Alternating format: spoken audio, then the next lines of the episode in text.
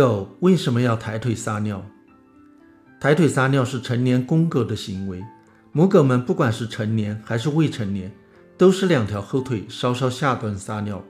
小公狗开始也是蹲着撒尿的，到了七八个月大时，才会抬腿撒尿了。公狗老了的时候，也不再抬腿撒尿了。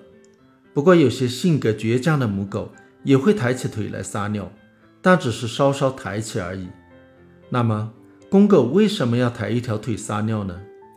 原来，狗的尿液中有一种被称为信息激素的气味，它的浓度一般只有几百万分之一，只有同类之间才能够嗅出来。